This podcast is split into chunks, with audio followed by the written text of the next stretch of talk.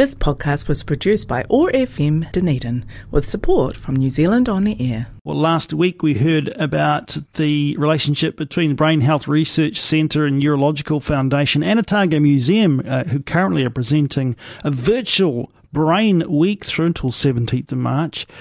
Uh, we thought we'd take an opportunity to catch up again with Rich Easton from the Neurological Foundation of New Zealand to talk about another aspect of that, and that is the current campaign Give the Green Light. Rich uh, Morena, good to have you with us again. Kia Nice to be back, Jeff. Just uh, for those who didn't catch that interview the other day, let's just uh, recap a little bit on um, on on he, who you are and the work that you do at the Neurological Foundation. Tell us a little bit about that.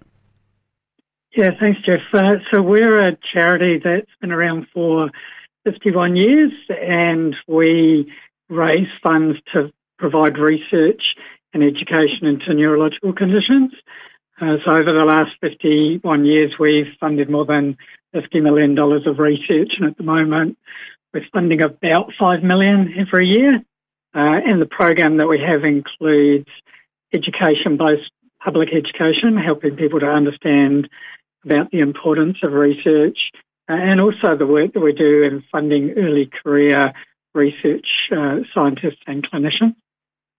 The current campaign is Give the Green Light Rich. Tell us more about that.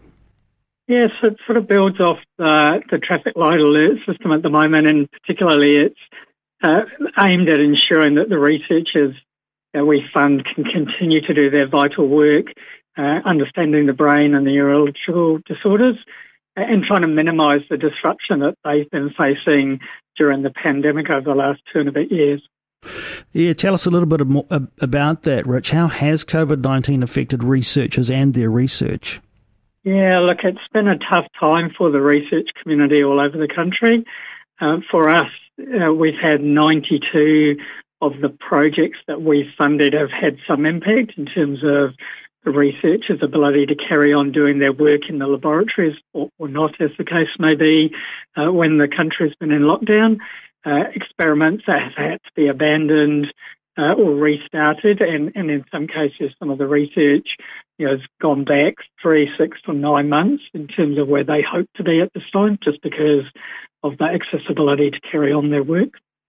Yeah, you can only imagine that that's hugely disruptive. Uh, you know, I would imagine that for for pretty much any research project, you have a timeline, you have certain benchmarks along that timeline, and in many cases, if you can't maintain that consistency of approach, you almost have to go back to square one in some cases.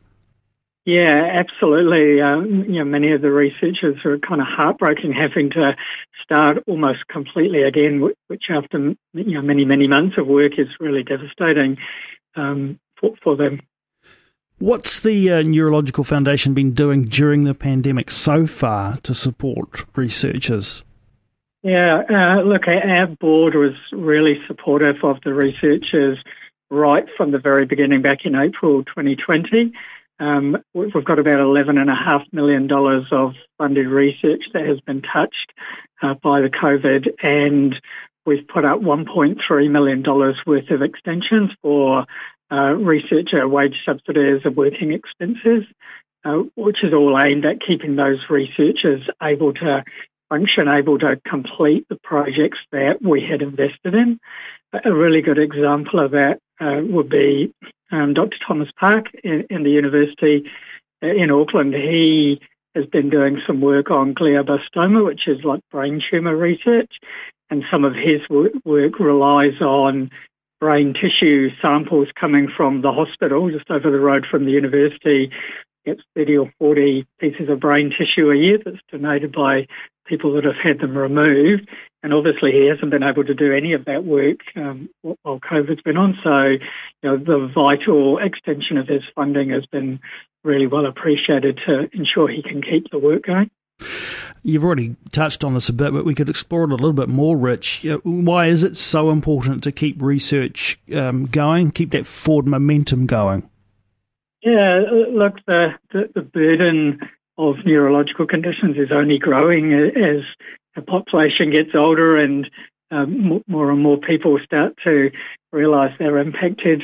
Uh, the one in five Kiwis that have a neurological condition, and for us, we want to make sure that we've invested in the best research. We want to make sure that that's successful because it's really the pathway to hope for preventions or cures or better quality of life for those that are, are living with a neurological condition. I guess all of us can understand why you would um, place such an importance on a campaign like this. Give the green light. What what does it put in train? What what does having this campaign in place mean that you might be able to do? Yeah, look, some of it, uh, Jeff, is the importance around being able to continue to fund the research. Some of it's awareness and understanding of how important the research work is, and that you know, whilst the world is going through a really difficult time at, at many levels, the importance about uh, neurological research hasn't gone away, and the people living with those conditions continue to do so every day. So it's very much about that pathway for them uh, and for the researchers to find hope in the future. So, for our listeners, uh, how can they learn more about this campaign, and importantly, how can they support it?